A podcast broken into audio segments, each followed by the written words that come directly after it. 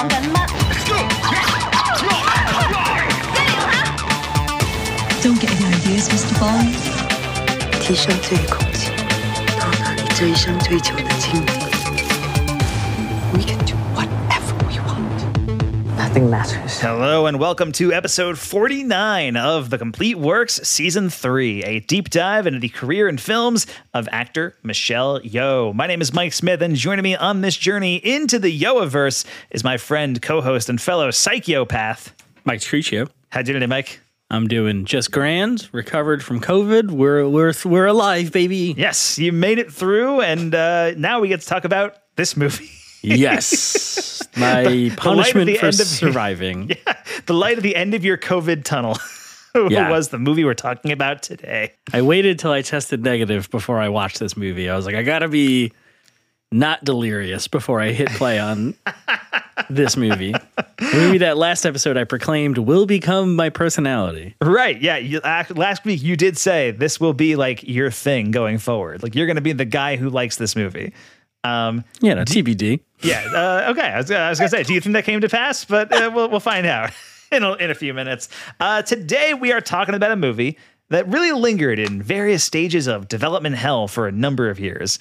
Uh, a movie that at some point somebody must have taken a look and thought, I don't know, are we really sure this is a good idea? somebody at some point, right? You would think you're like, oh, we're still doing this, and somebody looked at them and said, yes. Dear God, we must. Uh, because you see, uh, throughout the 2000s, uh, there had been a trend of westernizing Asian films. Uh, and this included the J horror remake boom with movies like The Ring and The Grudge. It also included anime adaptations like uh, Dragon Ball Evolution and Speed Racer and The Last Airbender. Uh, The Last Airbender, not really like a Japanese anime, but you know, anime inspired, you know, all, all that kind of stuff. Uh, so Yair Landau, who was the co-founder and chief of Sony Pictures Animation, was inspired by this trend of westernizing Asian films and thought, I can do this in reverse. I can take a western and give it an Asian spin. We're still an American studio.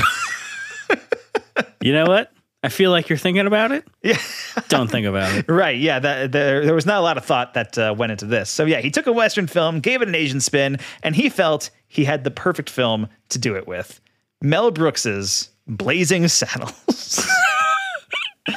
If there's any movie screaming out for a samurai version, Blazing Saddles. I mean, and honestly, I could maybe see a version that is just, oh, this is the Samurai Blazing Saddles, like how you have, you know, Yojimbo and a fistful of dollars or something like that, Yeah, right? yeah. Um, what I can't see is like a kid-friendly remake of No. of, of that, you know.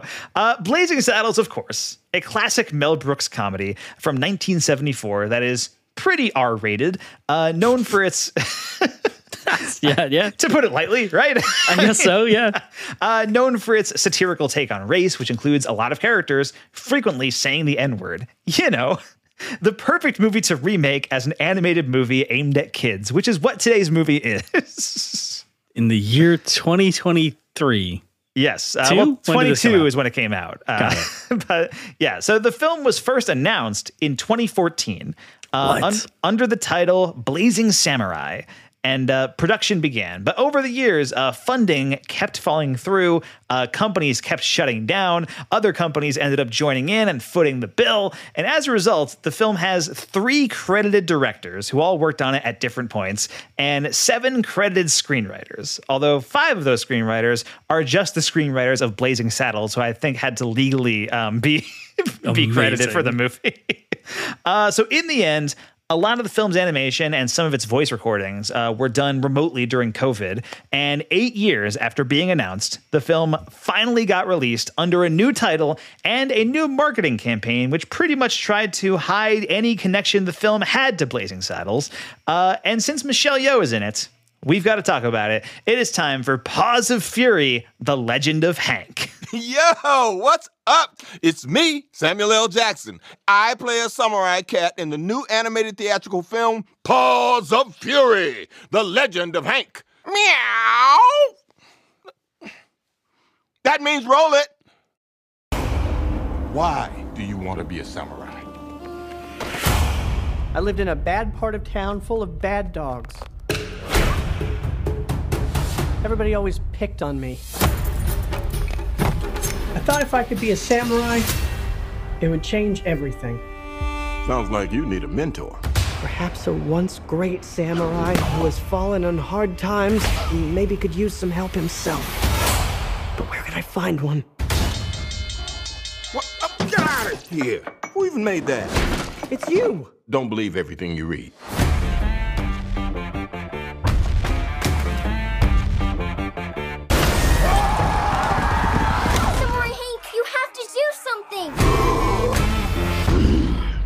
Under arrest. You wanted to be a samurai. Fun, isn't it? Now go get him.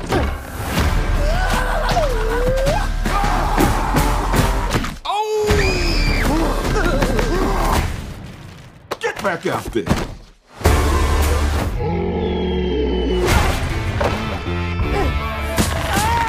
Oh my. When you come up on that lick, make sure you cut them in. I've got to make this samurai thing work. Hey, this is the training montage, isn't it? Sometimes you need a friend. Nope. When to see you win. Don't forget to land on your feet. Cut them in. Focusing on me, way from Tel Cut Aviv. 'em in. Distinctive destinations, all I wanna see. Cut them in. Cause I deserve that. We've got to wipe that town off the map. Send a tweet to assemble the troops. Who knew an evil army could go through so many beams?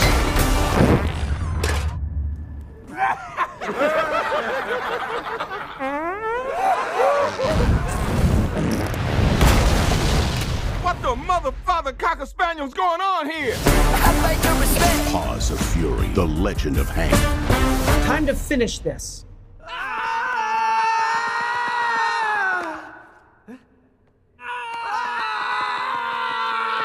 This might take a while. Now, most of the film's characters have direct analogs to characters from Blazing Saddles. However, Michelle Yeoh plays an original character. Uh, she- So we got that. so we got that, I guess. Uh, she plays Yuki, the mother to Emiko. Uh, Emiko is a Persian cat who wants to be a samurai and who helps Hank on his journey. Emiko, kind of a real character in the movie. Yuki, I think Michelle Yeoh has like five lines, something like that. Yeah, and there's a bunch of times where Yuki's on screen with no lines. Yes. You're like, oh, okay, sure. Uh, so the film's main character, Hank, is a dog who is elected the town's new samurai, and he's voiced by Michael Cera. Uh, he's based on Sheriff Bart from Blazing Saddles. Jimbo, who becomes Hank's mentor, is voiced by Samuel L. Jackson, and he, of course, is based on the Waco Kid. Uh, Ricky Gervais plays Ikachu, the landlord trying to get rid of the town, based on Hedley Lamarr. Uh, Mel Brooks essentially plays the same character he does in Blazing Saddles, uh, this time as Shogun Toshi. He was the governor in the original movie. Yes. Uh, and so I, the fact that Mel Brooks is in this is like, oh, they, they, there's at least some kind of stamp of approval from Mel Brooks on this movie. Presumably, yeah. Um, the thing is, Mel Brooks is like 92 years old. I'm not sure how aware he was that this movie existed. He's pretty sharp when you see him in interviews and stuff. That's true. That that is very true. I got to give him credit for that. Um, so yeah, it's just a weird a weird thing that this happened. He might have just been like, yeah, this sounds fun. I'll do it. I got- yeah, paycheck, I'm in. yeah, exactly. Uh, George Takei is in this movie playing Oga, uh, Ikachu's henchman, who is based on Taggart uh, from the original movie. And uh, yes, they do get George Takei to say "Oh my" uh, twice, I believe. A bunch of time, yeah. Uh, and Djimon Hounsou uh, plays Sumo, uh, the movie's equivalent to Mongo. Uh, and then also comedians Aasif Mandvi and Gabriel Iglesias play Ichiro and Shuck, uh, two towns cats in the town. And I believe outside of Emiko and Michelle Yeoh, I think they're the only p- townspeople with speaking roles. I think it's just like those couple of people, and the rest of them are just like, yeah, they- they're silent cats. They're just rabble when they do talk. It's just like additional voices. you Exactly, know? yes. So the film was written by Ed Stone and Nate Hopper, uh, though all five screenwriters of Blazing Saddles, uh, Mel Brooks, Norman Steinberg, Andrew Bergman, Richard Pryor, and Alan Uger, uh, all get a writing credit as well, which is weird because Richard Pryor died in 2005. Uh, so just like. just almost 20 years later, there's a new Richard Pryor movie out. Uh, and the film has three credited directors Chris Bailey, who left the project to be the showrunner on Scooby Doo and Guess Who. A wise right. choice, I think. Good for him. Uh, Mark Koetsier, a former animator for DreamWorks, and Rob Minkoff, the director of The Lion King. Who could forget the beloved Lion King? Yeah, the original Lion King. Oh. Uh, I thought you meant the live action. No, no, of course I'm talking about the original Lion King. Jon Favreau directed the live action one. Um, Oh, that's right. Yeah. uh, live action in quotation marks. Um, no, Yeah. Rob Minkoff directed the original Lion King. He also directed Stuart Little. Also, weirdly, uh, The Forbidden Kingdom with Jackie Chan and Jet Li. Whoa. Interesting. Um, but yeah, Paws of Fury, The Legend of Hank, he came on board and he kind of helped bring the project to completion. Uh, the film opened on July 15th, 2022, where it debuted at sixth place at the box office. Uh, also opening that weekend were Where the Crawdads Sing, uh, which I saw in theaters and thought was bad. Did not like it. And Mrs. Harris Goes to Paris, which I have not seen, but I have heard is pretty fun. I've heard it's pretty delightful. okay. Never even heard of it. Oh, well, Mrs. Harris, she went to Paris. Good for Uh, her. Oh, exactly. Also in the top 10, we stand. Also in the top 10 that weekend, You're right. We have no choice but to stand. we have no choice to, but to stand Mrs. Harris on her trip to Paris. Also in the top 10 that weekend uh, were Thor Love and Thunder at number one, uh, Minions The Rise of Gru at number two in its third week of the box office, uh, which, hey, we talked about that last week. Minions Uh, just don't miss. Exactly. Uh, Top Gun Maverick still in there. Elvis, The Black Phone, Jurassic World Dominion, and Lightyear. Uh, Everything Everywhere All at Once now down at number 12 in its 17th week at the box office. Still performing pretty strongly. Uh, the IMDb plot synopsis for Paws of Fury, The Legend of Hank reads Hank, a lovable dog with a head full of dreams about becoming a samurai, sets off in search of his destiny. Uh, so, Mike D, going into Paws of Fury, The Legend of Hank, uh, I know you were aware that this was a Blazing Saddles remake, right? Uh, I had heard that. Yes. Yeah, okay. Uh, I had also heard that. I was actually like vaguely aware of this movie's existence for years. Like, and when it got uh, released as Paws of Fury, I, I I knew it as Blazing Samurai, and Right. uh, I actually want I want to explain why I knew about this movie existing. Uh, so Michael Cera has been attached to this movie from like day one, or early on. Like he was cast Yeah. in the movie in like 2017 or something like that, whatever it was. Uh, and for many many years, and uh, Kyle, producer Kyle, um, I I say producer, editor Kyle, whatever. Colin's our producer. Kyle is the guy who actually produced the podcast, though. For many, many years, whenever I would be around Kyle or his friends, uh, they all discovered that I had the uncanny ability to basically play uh, Six Degrees of Kevin Bacon, but with Michael Cera. Amazing. So I I could like if they named an actor, I could link them back to Michael Cera in six moves or less, and that was something I was like pretty good at doing. And in order to stay on top of it, I studied Michael Cera's Wikipedia page pretty uh pretty what frequently. a wild bit to understand to link to this podcast. Uh, but so as a result, I was like aware of uh, the existence of Blazing Samurai. Uh, or Paws of Fury, The Legend of Hank, as it would become to be known. So I knew that it existed. I, cl- I remember clicking on that uh, Wikipedia link one day and being like, they're making an animated kids movie based on Blazing Saddles. It's like, what? uh, which has always been like part of the movie's like pitch. It's like, yeah, it's Blazing Saddles, but for kids. It's about a dog who goes into a town full of cats. Like crazy. Almost uh, immediately, this was like, this seems ill-advised. This seems seems like a weird idea, but okay. Uh, so I was aware of it years ago, and then kind of forgot about it, and then it sort of just got dumped quietly into theaters in the summer of 2022 under a different name. And at some point, I like made the connection, being like, wait a minute, this is that movie that uh, Michael Cera was in, that you know, all that stuff, and now it's out. Uh, Paws of Fury: The Legend of Hank. Uh, so you were aware that it was a Blazing Saddles thing. Yes. Yeah. I remember if, if you listen back to our, uh, I guess, Everything Everywhere All at Once episode, this was the era where Mike D was back in the movies in a big way. Yes. So I was going to theaters, I was seeing movies, I was seeing trailers. Famously unsullied, I avoid trailers outside of theaters. Um, so I'm not a freak. I'm not going to go stand in the hallway and wait for the tra- trailers to end. Unsullied up to a point. up to Uh, a point. Um, so I saw this trailer a bunch of times, and I don't really, Really? remember what it was before. Like it's obviously not playing before X. yeah. Or- I was gonna say because I, I I don't think I ever saw the trailer for this movie. Um, I saw it a couple times. Uh, Yeah. And I don't know. So that was sort of where I was like, I kind of secretly want this to be my personality, right? That's the origin of that. It was like, I want this this bizarre movie, maybe like you know, in competition with Minions, like in the in the zeitgeist or in my brain. yeah. Um, and somehow I heard maybe just talking to you about it or whatever. It was like, oh yeah, it's a Blazing Saddles remake. And I'm like, okay, sure, whatever, weirdo. You- You're pulling my leg. yeah, sure, whatever you say, freak. Um, and uh, and then you read the plot synopsis or whatever, and I'm like, okay, it's the basic idea. This outsider is elected to be the protector of this town, and they're all against him because he's different. They learn their lesson. Yeah, I guess that's Blazing Saddles. Like, Right. whatever. And then the movie starts, and it starts with a song called Blazing Samurai, which is hilarious that that's the old title of the movie. And they were like, we're out of money. We can't redo the song.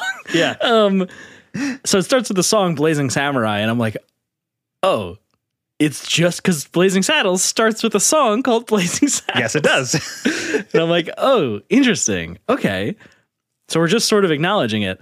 And then as the opening of the movie goes on, and they're just like doing dialogue from Blazing Saddles, and I'm like, holy shit, this is an actual like remake. This is a shot for shot remake, almost shot for shot remake of Blazing Saddles. And as the Paws of Fury Legend of Hank progresses, they're doing more and more of the movie. And I'm like, they're not gonna they can't possibly be doing oh my god they're doing this scene like what Yeah. and they're just like every time it happened you know the, the beans and the farts are like yeah of course that makes it right sure, yeah. The kid, expect kids love farts. That makes sense. yeah that that makes sense uh, but doing other scenes where they're just replacing uh, the n-word with the word a dog you're Yeah. like what the fuck is going on what nightmare have i walked into um, and on top of that it's not that funny uh, so that's even worse. So yeah, I mean, this is not going to be my personality, uh, unfortunately. Um, Okay. other than maybe just like proselytizing about this movie actually being a remake of Blazing Saddles, because I like I did not expect that. I thought it would just be the basic idea. Mel Brooks is in it. Wink, wink. We're we're a Blazing Saddles uh, Yeah. remake, you know. Um, but no, for them to actually be doing scenes with you know, the funny executioner uh, and like all that stuff. And Ricky Gervais sounding a little too close to Russell Brand uh, for my comfort uh, Sure. after all of the, uh, you know, the, the news. Um, so that was strange. But then, um, yeah, like fourth wall breaks, like literally that scene with the funny executioner where it's a uh, Ikachu and he's like, how, how do I solve this thing? What do I do? Why am I asking you? And he's like looking at the camera. I'm like, that's little, that's a little, a literal That's bit. just the scene from Blazing Saddles. Yeah. It's just the scene. You just animated over it. Um, and then we're off to the races from there with just doing straight up scenes uh, for Blazing Saddles. So yeah, I mean, it's a it's it's a wild experience to watch it for that. Um, but I don't think it's really worth anything else. Yeah, I mean, so I rewatched Blazing Saddles right before I watched this movie. Oh my god! Uh, and- so you watched the same movie twice? Uh, well, here's the, so because uh, we've talked about this in the past. Uh, we a couple years ago on Mike and Mike Go to the Movies, we did a let's rank Mel Brooks movies. Um, Yes. because you and I are both big fans of Mel Brooks. Love Mel Brooks. Love a lot of his comedies. Yeah. Uh, and as much as I've always liked Blazing Saddles, it was never like one of my Mel Brooks movies. Yeah. Uh, like I had seen it like two or three times. I like it a lot. Um, but like Young Frankenstein is my Mel Brooks movie. Spaceballs is one of mine. History of the World Part One is one of mine. And Blazing Saddles I had seen a couple of times, liked it, but it just it never like ingratiated itself into my consciousness the way other Mel Brooks movies had. Yeah. Uh, and so I was like, you know what? I have the Mel Brooks collection. I have Blazing Saddles on Blu-ray. I think the last time I watched it was with you, um, like five or six years ago. Uh, Yeah. like uh, after a beer fest, we all got together and watched Blazing Saddles. That's right. I forgot. and uh, I think that was the last time I had seen it. So I was like, you know what? Yeah, I, I should probably watch Blazing Saddles to refresh my memory and to kind of compare and contrast Paws of Fury as a remake of Blazing Saddles. And yeah, it very much is just like straight up, shot for shot, taking like entire scenes and beats and stuff that would be completely inappropriate for kids, but changing it so it like is just the word dog instead. I mean, the move, but like Paws of Fury is also like it doesn't shy away from being like a racism metaphor. No. uh, you know, there there's a scene where um. Michael, the dog Hank, Michael Cera, is like arrested and is like thrown against a cop car, yeah, yeah, and it's like Jesus Christ. Yeah. He's here illegally, right? And they're like Yes. this whole thing. It's crazy. Um, and then it's also just weird, like you know, obviously, like the the change here is that uh, you know Sheriff Bart is a black man who gets elected sheriff uh, of a white town, uh, and the white town doesn't accept him. Uh, and here it's a dog who is elected the samurai of this town full of cats, and the cats don't accept the dog. Um, but meanwhile, you do have a, a white actor playing the dog, and then a black actor playing the Waco kid, and everything's just like it's topsy turvy. Just like what is going on? Yeah, Samuel Jackson as the Waco Kid, aka Jimbo, which they say that in minute six or whatever, and they wait to minute eighty-five to say "Yo, Jimbo." Just like, oh my god. um, but his performance is fine. but you could tell like li- just like sonically, you're like. He's recording this at his house. This is during Yes. COVID. There's echo in this fucking movie, like in the the voiceover. Um, and I think there's a couple people that have that, like you mentioned, but uh, most notably because Jimbo uh, has a lot of dialogue. He's one of the you know the the co-lead. Yeah. uh, you can definitely tell like, oh boy, this is some guy. You know, doesn't have a recording studio in his house. Why would he? Uh, Yeah. Having to record his dialogue that way. Pretty much, yeah. And it, it also like just watching it, I, I think it creates a weird thing because Blazing Saddles, it's it's weird that this was the choice to animate for a kids movie, right? Because Blazing Saddles hard R rated, like it's it's very inappropriate for children. Yeah. uh, you know, I like you know I watched it when I was like ten or eleven or whatever, but like you know that's how you're supposed to watch it. Like when it's it's supposed to be sort of like. Like, ooh, I shouldn't be watching this kind of thing. Like that, Yeah, that should be that should be the feeling for Blazing Saddles. But I think the weirder thing is that you know, yes, it's it's a weird movie to do, but also like if you're just going to do like the plot of Blazing Saddles, Blazing Saddles isn't a movie that's like known for its plots. The plot exists to like function to create a wide variety of wacky jokes, right? Like Yeah. that's that's what the plot of Blazing Saddles is. It is the most threadbare, like it's not a real western. It is, but it's like it's a it's a wacky comedy first and foremost. It's a western that devolves into a literal pie fight in this movie studio cafeteria. right. you know, like what are we doing? yeah, and and so it, I think it's a weird choice to adapt this movie specifically.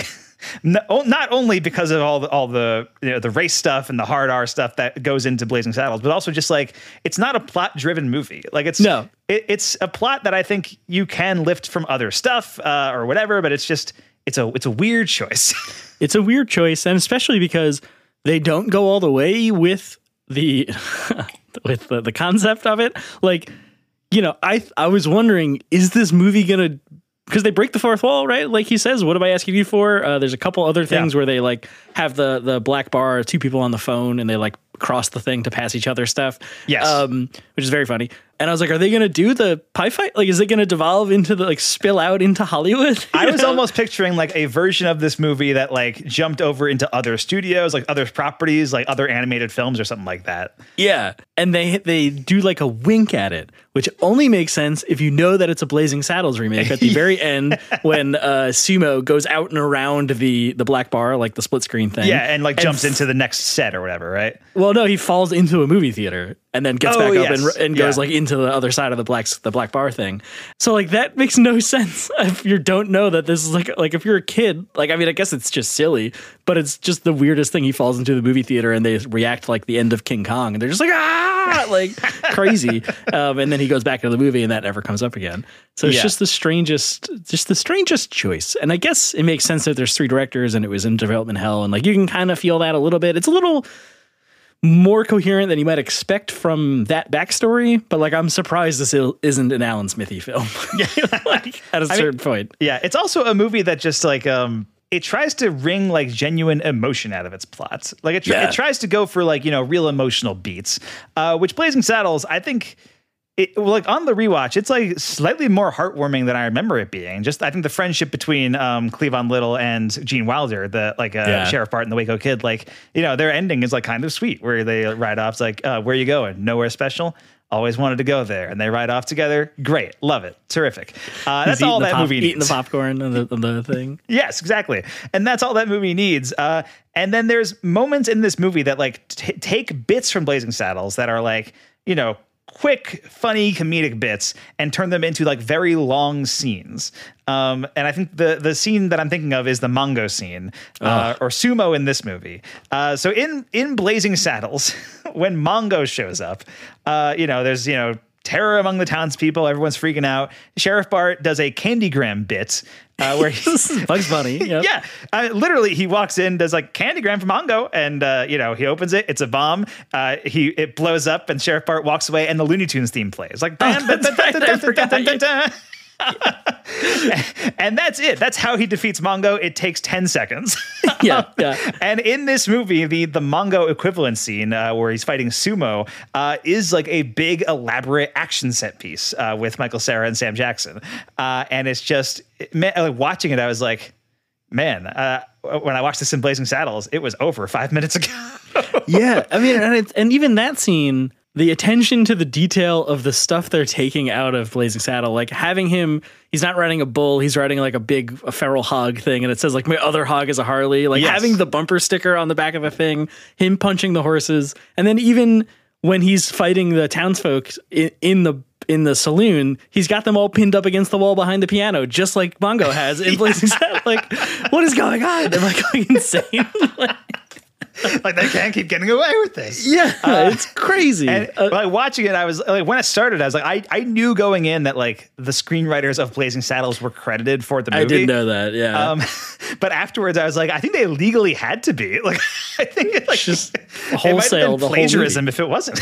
and then Sumo becomes part of the crew, which I guess Mongo does. Yeah. Uh, in the first one. Or yes. Also, also like- get, also gets his line uh, or riff on the Mongo line. Sumo is only prawn in Ocean of Life. I think I tuned that out. I don't even remember that at all. because Mongo is pa- only pawned in Game of Life. Is Yeah. mwah. just Subo. I don't know. All of it is just so. It feels so ill-advised. I think is really the word. yeah. Uh, yeah, and then there's also just stuff where it just feels off. I mean, they they cut out Madeline Kahn's entire character, which makes sense. Like I get it, like, like I get that. Um, or there was But, like uh, a kid friendly version of it. The yeah the the wild west uh, sex worker uh, eight is my living on schnitzengruben baby. Um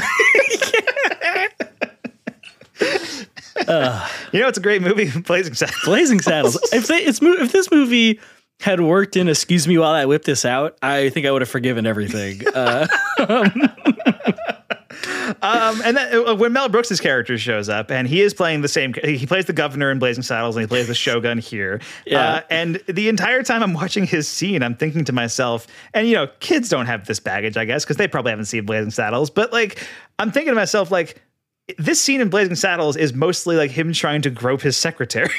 yeah yeah like he's supposed uh, to be hiding behind the curtain. oh should he can't get the pen back in the thing? Think of your secretary. Clink and it gets Yeah. it right. Uh mwah. chef's kiss. Um that and give these to the boys in lieu of pay is one of the uh, when he hands out the paddle ball.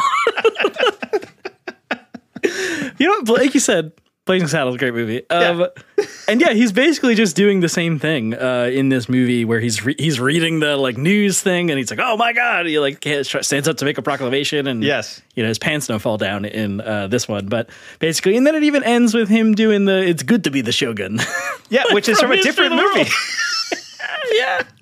From history of the world. I just want to watch mel brooks movies. Fuck this movie you know? Yeah, I Uh, mean, uh, you know, it was nice to hear Mel Brooks' voice. I love Mel Brooks.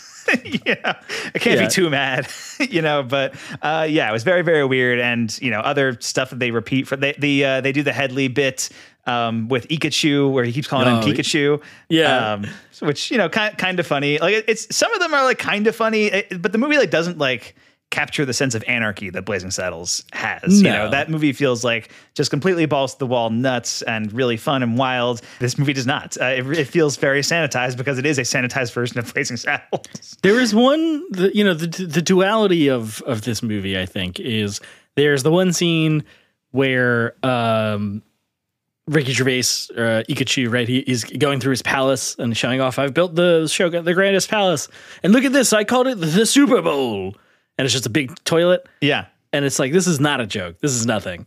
um, but then oh, the other one, the other end, I think, is when uh, it's the Shogun and his secretary, and she's like, "Oh, we've got Ikachu on line one," and it's like a literally a line of guys playing telephone. That was really funny. I That's pretty that funny. bit. Yeah, that was good. That and was there's, good There's a moment later when they cut the telephone line and they just knock one cat over.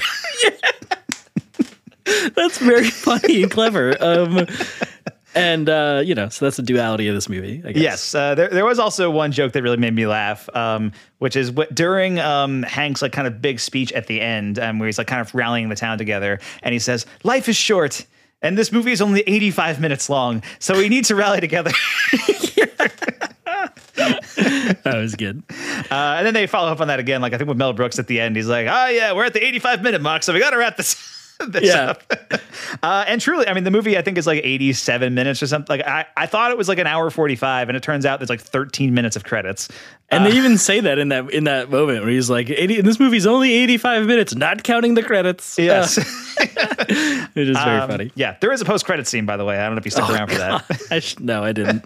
uh, Post credit scene is uh, Ricky Gervais in his like cell at the end, being like, "Oh well, at least I don't have to be in the sequel," or some, like something along those lines. Uh, It was Sure. it was not worth the 13 minute wait. Uh, yeah, I don't know. Uh, Michelle Yeoh's in this movie.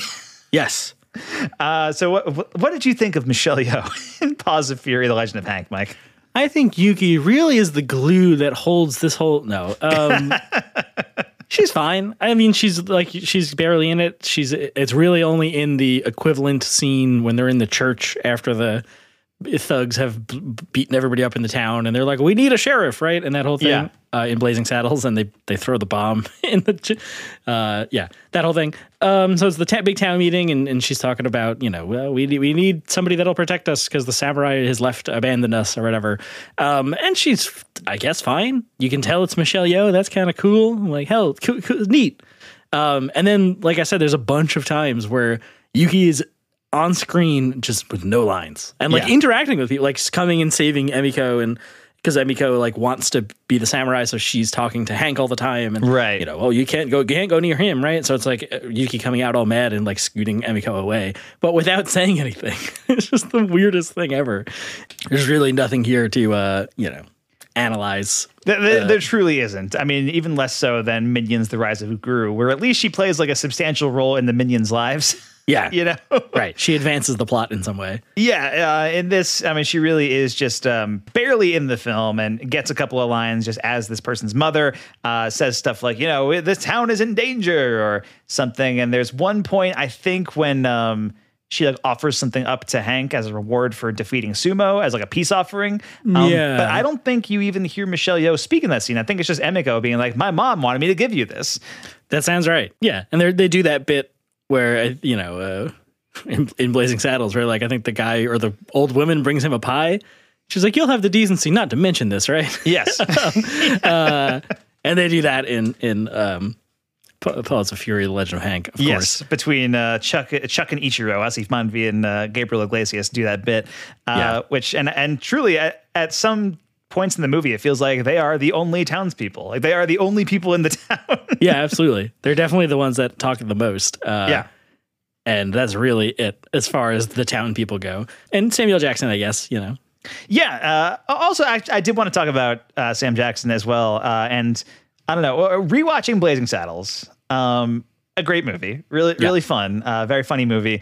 Uh, and I, I think what struck me the most in the rewatch is that um, Sheriff Bart and Jim, the Waco kid, they have like an immediate friendship, or like they they come to terms to, with each other pretty quickly, and uh, they just become like equals pretty much.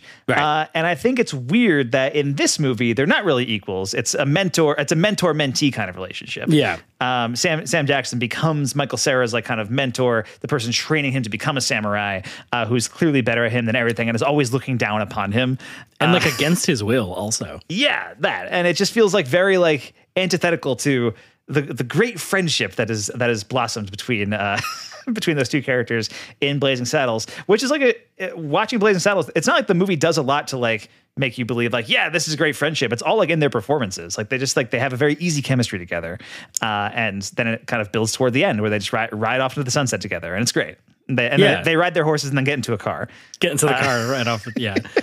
Yeah, I mean, it all stems from that one scene where they're playing chess, right? And, and like he proves that he's the Waco kid, Right. Uh, and after that, Bart's like, "I'm in. Like, we could, I'll help you, right, or whatever." And then they help each other and become friends out of that. Yeah. Um, and in this movie, it's Jimbo just like being an asshole, like "fuck you, fuck you, kid." Basically, is his whole thing, and makes him sign the contract that like if you fail, I can leave you forever and like all that Yeah. stuff, right? And then the movie, uh, you know, breaks the fourth wall with he's like, "Oh, that's that's the training montage music. Can't we just skip past all this, right?" And all that stuff, which is like kind of funny. But yeah, I don't know. Uh, Having Samuel Jackson felt like a, a, a strange choice. I don't know if it's like a wink to him being Afro Samurai. If you remember, if you've ever I seen that, I kind of thought about that because one of his first lines is with the word samurai in it, and I was like, oh, oh yeah, Yeah, he's uh yeah, he's that's a great anime if, you ever, if you've ever seen it. Um, it's only like I think six episodes and, Really? and a movie. Okay. Yeah. Yeah. and it's really awesome. And he's he's samurai on it. Uh, um, so yeah, I don't know if that was like sort of what that was about, or why he like you know why they would cast him as this role. Um, and but uh, when he, when he does the uh flashback with him and the Shogun, well, he doesn't know he's the Shogun yet, but uh his friend and like it's a it's a surprise birthday party and he thinks it's an ambush, so he just like slaughters everybody at the birth. Well, Yes. nobody really dies in this movie, I guess, even though they're all using samurai swords. Um, because it's Well, a kids I, movie. I think he spayed everybody at the party. I think he the- says, "Yeah, the I joke, I right? spayed and neutered the in-laws." Yeah, it's just pretty funny. And then that, that like kind of like weird noir flashback and and the use of like then cutting back to the present and they're watching a projector, which is why it has that noir feel to it. Right. Oh, that's okay. And and Samuel Jackson's good in it. It's just the that really yeah, the relationship is very strange and it's like weirdly antagonistic for the backbone of this movie. Yes, I, I think a lot of the voice work is pretty unremarkable. I think a lot of the animation is not very is not great.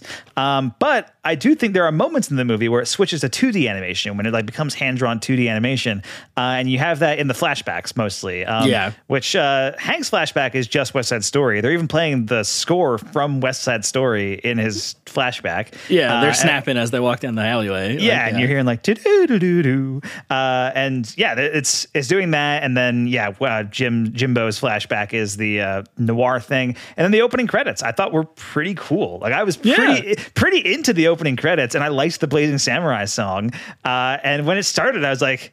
Is this gonna secretly be pretty good? Like I, I had, I had hopes. My hopes were lifted uh, Yeah. for Paws of Fury.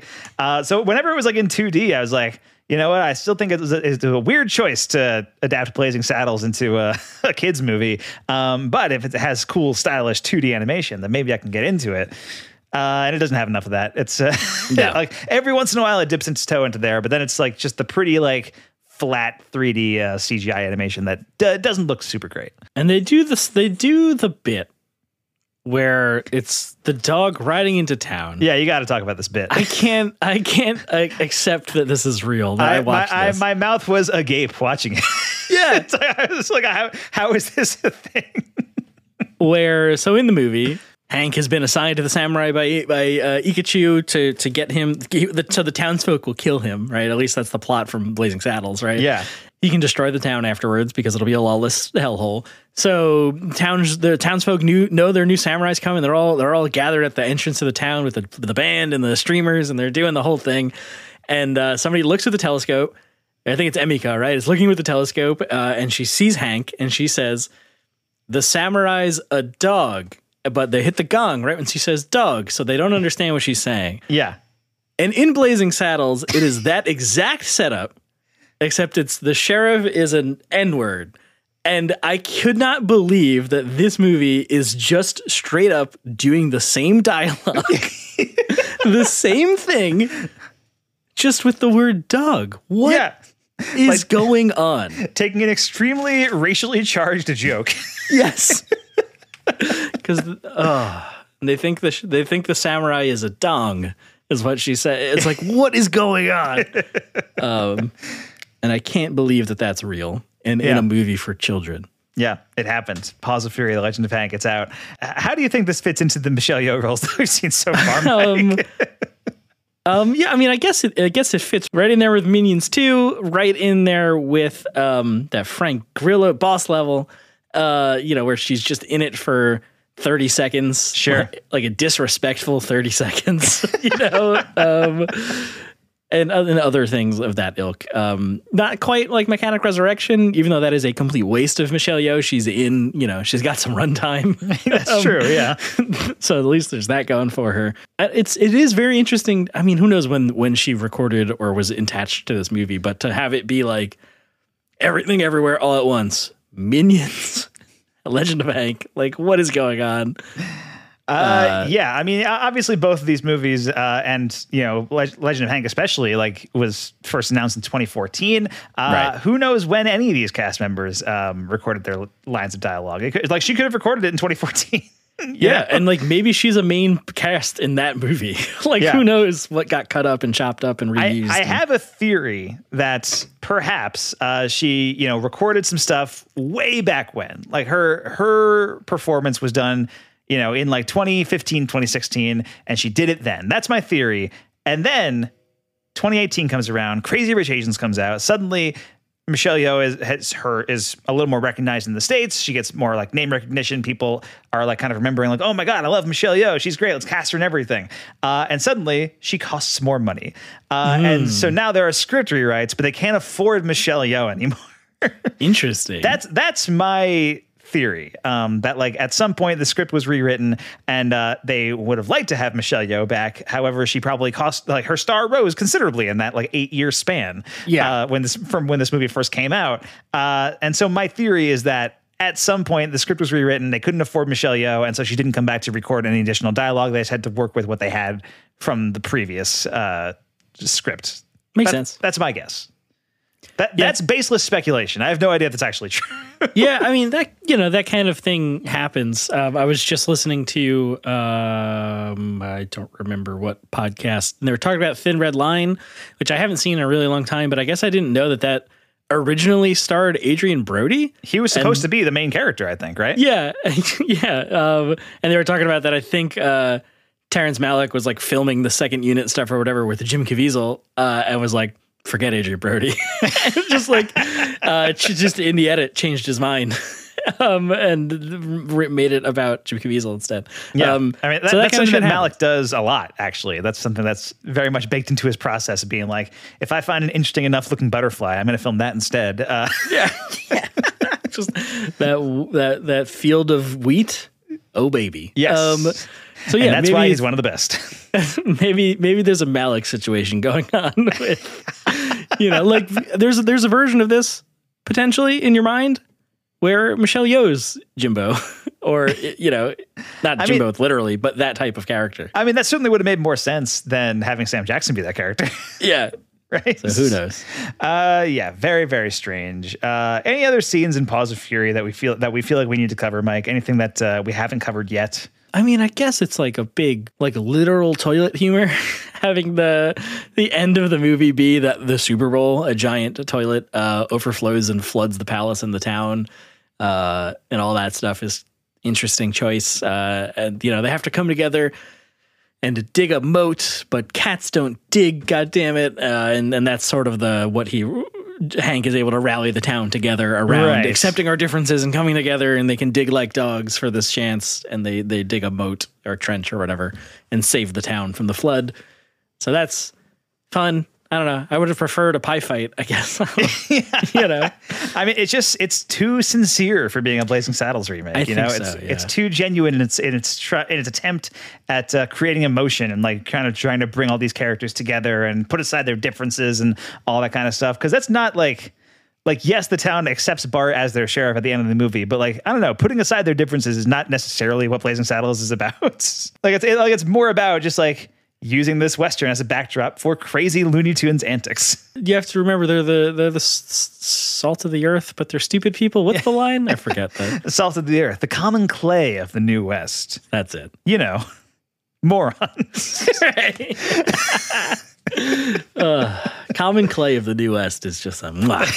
It's a, a perfect uh, turn of phrase. So so good. I was also disappointed. I mean, I, I don't think Ricky Gervais is, is giving it his all in this movie. you know, uh, and I'm not a big fan of Ricky Gervais as an actor anyway. Um, but there's. Uh, they don't make him do uh, the line, my favorite line in Blazing Saddles, uh, which is when um, uh, Hedley Lamarr says, "Now go do that voodoo that you do so well." Uh, and I don't think Ricky Gervais like matched the energy level in this movie to even try to attempt that line. no, not even a little bit. But they do have that like uh the the rogues gallery of of, of villains uh scene. Um, but this one's modern because they include studio executives. Ooh, how clever! how timely for the strike. Um, which is very interesting. But uh, yeah, that's all I can think about too in that scene. Is like you're not to do the go do the voodoo that you do so well. Like you're not to include that. it's a, it's a weird like dichotomy this movie creates where we're both like, yeah, it's it's too busy trying to recreate scenes from Blazing Saddles, but also why didn't you do the scene? Yeah. Why didn't you do the best one? Two of the best ones. yeah. Ma- Madeline Kahn one and the voodoo scene. Uh, yes, line. yeah. If, if like if you're gonna go and do the N word joke with the dog, like replace the N word with dog, Yeah. like just go all the way, do everything, just do just do all the movie. It's just truly an insane experiment of a film yeah. um, Uh, yes. that maybe just like we're not prepared for as a society. you know? maybe, yeah. Maybe we just weren't ready for that yet, but our kids are gonna love it. Who, who knows? Uh, yeah. Paws of Fury, The Legend of Hank. I don't know. Anything else that we should talk about, Mike? Should we just talk about Blazing Saddles? What a good movie. I, yeah, is. let's just watch Blazing Saddles. Uh, yeah. I, I highly recommend rewatching Blazing Saddles. Um, like I said, it was never one of like my Mel Brooks movies. Um, but rewatching it, I'm like, could be. I don't know. It, it's it's great. It's super It's on the verge. It's it's it's climbing the cusp of of being my one of my Mel Brooks movies. Um, we're also playing Young Frankenstein at the Roxy this month, and I'm very excited about that. Nice. Yeah. They they keep doing the the car joke, right? Because they're like, somebody's got a gun, and they're like, "What's what is this?" And in in uh, Legend of Hank, right? He's like, "Don't Yeah. worry, guns don't kill cats. Only cars and curiosity do." You guys like, "What's a car?" He's like, "Careful, you're being curious," um, which is pretty funny. But then they just keep like referencing cars, and it's like kind of gets old and weird. it's like, Yeah, it's but that, that this- car shows up at the end, right? Isn't Mel Brooks in a car? Yeah, well, so they do this thing that's actually like a little bit funny, where it's like the uh where it's like guys carrying a throne on a on sticks, uh, palin palanquin or something like that. I Yeah, think. okay. But like it's a stretch limo shaped one of those things, so it's like guys carrying it on Right. on sticks. Oh, what somebody says like, now that's a car because I think he runs over Hank or he, somebody he runs somebody over with that. So it's this weird anachronism. Even though there's the, the cop car bit earlier, in the movie, it's like what's going on in this movie? Again, very weird. very strange. very wild to watch that uh, in this children's movie. Uh, all right, should we get in some Letterboxd reviews, Mike? Yes, I am. I am very curious to know what the popular culture of writ large has to say about Legend of Hank. Absolutely. Uh, pretty much, uh, they're they're all negative review negative reviews. I can tell you that much. All right. Uh, here's a one and a half star review from Max Ivanov. I wish I could make this up, but they gave the kids promotional whoopee cushions, and throughout the screening, there were just fart noises scattered across the theater. I mean, that kind of tracks. that makes sense, right? The whole fart scene. You know what? Yes. You know what? Even even the fart scene in Paws of Fury: Legend of Hank is worse yeah, it, it doesn't even compare. because like the whole thing in the fart scene in Blazing Saddles is nobody reacts. It's just like stone. Nobody moving. They all except for when they lift their leg to fart, right? And in Yeah. this, they're like all start giggling, and it's the army, and they're like farting on torches, so they're exploding, and, and you're just like, what is going on? Tone it down. I need my minimalist fart jokes. Exactly. Couldn't put it better myself. Uh, here's a one and a half star review from Kev Flicks and Chill. Youngest son had his birthday party a little early since he's going to be out of town on his actual birthday. He had four boys sleep over, and we all went and saw Paws of Fury: The Legend of Hank at the local cinema. The nice thing about summer birthdays is we're not limited to weekends or sleepovers, so this was a nice little Monday sleepover. As for this movie, um, it has no business playing on the big screen. it, it has a five star voice cast that is completely wasted on an utterly blah story. I can normally muster at least a two star rating with my kids at least enjoy the movie, which these boys very much did, but I fell asleep for about 15 minutes midway through this one. I never fall asleep at the theater. Add in that they played a Big Nate short film before the movie started, eight to 10 minutes maybe, uh, which I think Big Nate, like a Nickelodeon show that's airing right uh, these days. Um, All right, yeah. sure. So there, uh, I guess the, there was a short before the movie, uh, plus 18 minutes of trailers, including one for an a god awful looking Lyle Lyle crocodile. and uh, this just might be my least favorite theater experience for the year. If your kids are eager to see this, please encourage them to wait for streaming. what a dig at Lyle Lyle Crocodile. Yes. Uh, I, I did see the trailer for that one a couple of times, and I also Yeah. thought it looked bad, but uh, I, I haven't had the chance to watch it. Me neither. You know what I just remembered? The club scene in this movie when they Oh yeah, to- they kind of like switch out the Madeline Kahn scene for like a scene where Hank is at a nightclub, right? Yeah. And it's a uh, Gangnam style like Yes. needle drop dance sequence like in 2022. Nine years after the release of Gangnam Style. yeah.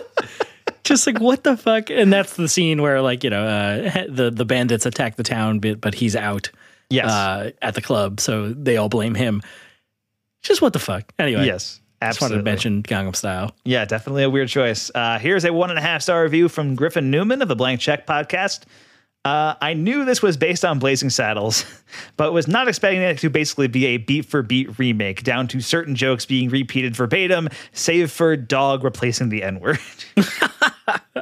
Same hat, Griffin. Same hat. Yes, absolutely. Uh, I got one more here. It's a one and a half star review from Platty. Watch this quickly fade into obscurity, only to resurface as a meme 10 years later.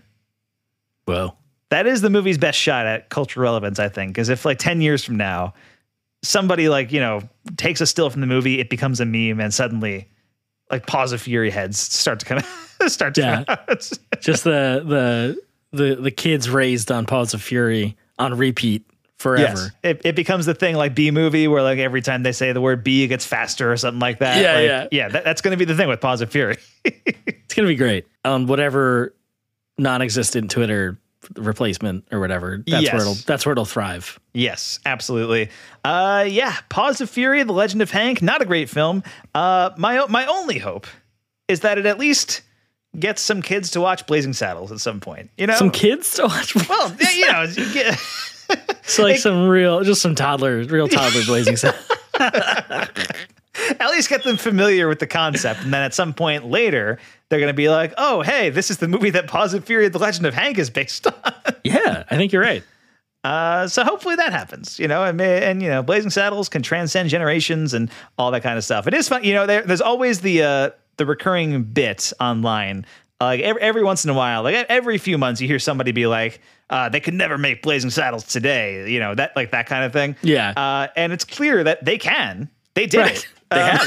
They did. They have. Paws of Fury, The Legend of Hank Oh my god. a very different film, but still, they they made Blazing Saddles today. All the screenwriters of Blazing Saddles are credited. That's true. I think the real takeaway is that I didn't know Richard Pryor was one of the screenwriters on Blazing Saddles. oh, I think he was actually, I believe, originally supposed to play Sheriff Bart. I think he was, yeah. Uh, and then I think maybe scheduling or whatever, like he dropped out at the last minute or whatever. But yeah, he was one of the five screenwriters of Blazing Saddles. That makes sense. Yeah, I don't know. I don't know what the where this falls in the the Richard Pryor Gene Wilder collab, but they made a lot of movies together. They certainly did. Yeah, I think this would have been before any of the movies that they made together, but it would, Oh, okay. it- like, but it's still like it would have it would have been the first one. Like I think. Yeah. Uh, and yeah, they did make a bunch together. Um, but yeah, Blazing Saddles, good movie. Paws of Fury, less good movie. Yeah. I think about that opening scene of uh, uh, Blazing Saddles a lot when he rides past. Is it Count Basie? like who's the like leading the band in the desert, the string band, the big band? oh yeah, yeah. and he's just wearing the Gucci velour um, uh, suit, and it, or or he's got the velour suit and says Gucci on a saddle or, or whatever. Anyway, let's watch Blazing Saddles. Yeah, it was w- when I rewatched it. I was kind of like, you know, I, I remember like certain bits from the movie, but not not a lot of bits like you know really in my head. And then the movie started, and one of the first line is like, uh, like, what in the wide world of sports is going on here? Oh, they say that in this movie. I forgot about that. Which they also say in this movie. Uh, I think Makes Mel no Brooks says it in this one. It's Uh, not and- 1974. It doesn't. Yeah. Uh, uh, but as, as soon as that, that line like that line kicked in, I was like, I'm in for a good time with Blazing Saddles. I'm, yeah. uh, you know, because it, it was one of those things where like, you know, I hadn't seen it in like six, seven years at this point, and I was like, I don't know, how does this hold up? Like, I, you know, just Yeah. it- you know, all that kind of thing. But it holds up really well. Blazing Saddles, terrific. Yes. Good movie. Yeah, um, but yeah, they do say what in the wild world of sports uh, in Paws of Fury, and yeah, I'm pretty sure Mel Brooks is the one that says it in this one. In this Um, one, yeah. Yeah, and, and but it's at the end of the movie instead of the beginning. Uh, it's just Yes. like it's like at the end of the movie is like throwing in as many last minute references to Blazing Saddles as it possibly can. Absolutely, yeah. uh, and which was which what makes it so weird is that like when the movie came out, like none of the marketing like mentioned Blazing Saddles at No. all. The Like, the trailer definitely did not. Trailer include- didn't, poster didn't, you know, no, no, like I think they like realized how insane of an idea it was, and they're like, we can't, we have to distance ourselves from this movie as much as possible. Yeah, 100%. Um, but there it is. All right. Paws of Fury, The Legend of Hank. We've done it, Mike. We did it. I wish it was better. I. I wish it could have been my secret favorite movie of the final stretch of the pod. That would have been hilarious. I, I would like nothing more than for for the kid friendly remake of Blazing Saddles to have been a secret masterpiece. yeah. Um, but unfortunately, this is the world we live in. Uh, so, Mike D, where can we find you online this week? You can find me at MD Filmblog on Twitter and Letterboxd. You can also find me at MD Film Blog on uh, dot bsky.social on Bluesky. Also, potentially RIP Letterboxd, who didn't even talk about that on the Mike and Mike Go to the Movies. Uh, yeah, I guess they got bought out by some kind of corporation or whatever it yeah, was, some right? kind of fucking venture capitalist bullshit. Uh, so they'll probably add DMs and stories and all that shit that nobody likes about social networks. Right. Um, so anyway, you can also donate to support the show at our Ko-fi page, ko-fi.com slash Mike and Mike pods. You uh, you can also uh, buy merch if you want merch at our Redbubble, which is Mike and Mike pods.redbubble.com.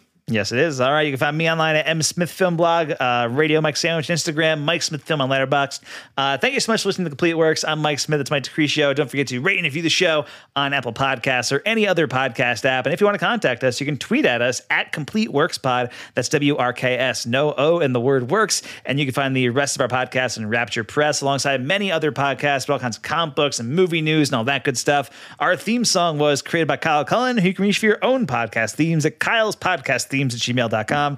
And our logo was designed by Mac V or at Fearless Guard on Twitter. I was thinking about the Wide World of Sports line. That's why. That's why I laughed. but imagine it as Slim Pickens. What in the wild, wild world of sports is going on here? so Great. good. Great line. Uh, join us in the next week on the Complete Works. Uh, Michelle Yeoh reuniting with Paul Feig, uh, who directed Last Christmas. Great. Great. Yeah, Question question, mark? question mark. We'll see. Uh, this is the the Paul Feig movie I have not seen because I was saving it for the Michelle Yeoh podcast. Uh, this is a Netflix original. The School for Good and Evil is Oh, the uh, is the movie that we're talking about, and it's going to be episode fifty of the Michelle Yeoh podcast. Momentous. Yes, absolutely. Uh, and remember to check out our other podcast, Mike Might Go to the Movies, for all kinds of other movie related stuff, including recent releases, ranked lists, general discussions, and a lot more. So thanks so much for listening, guys, and thanks for taking it, yo.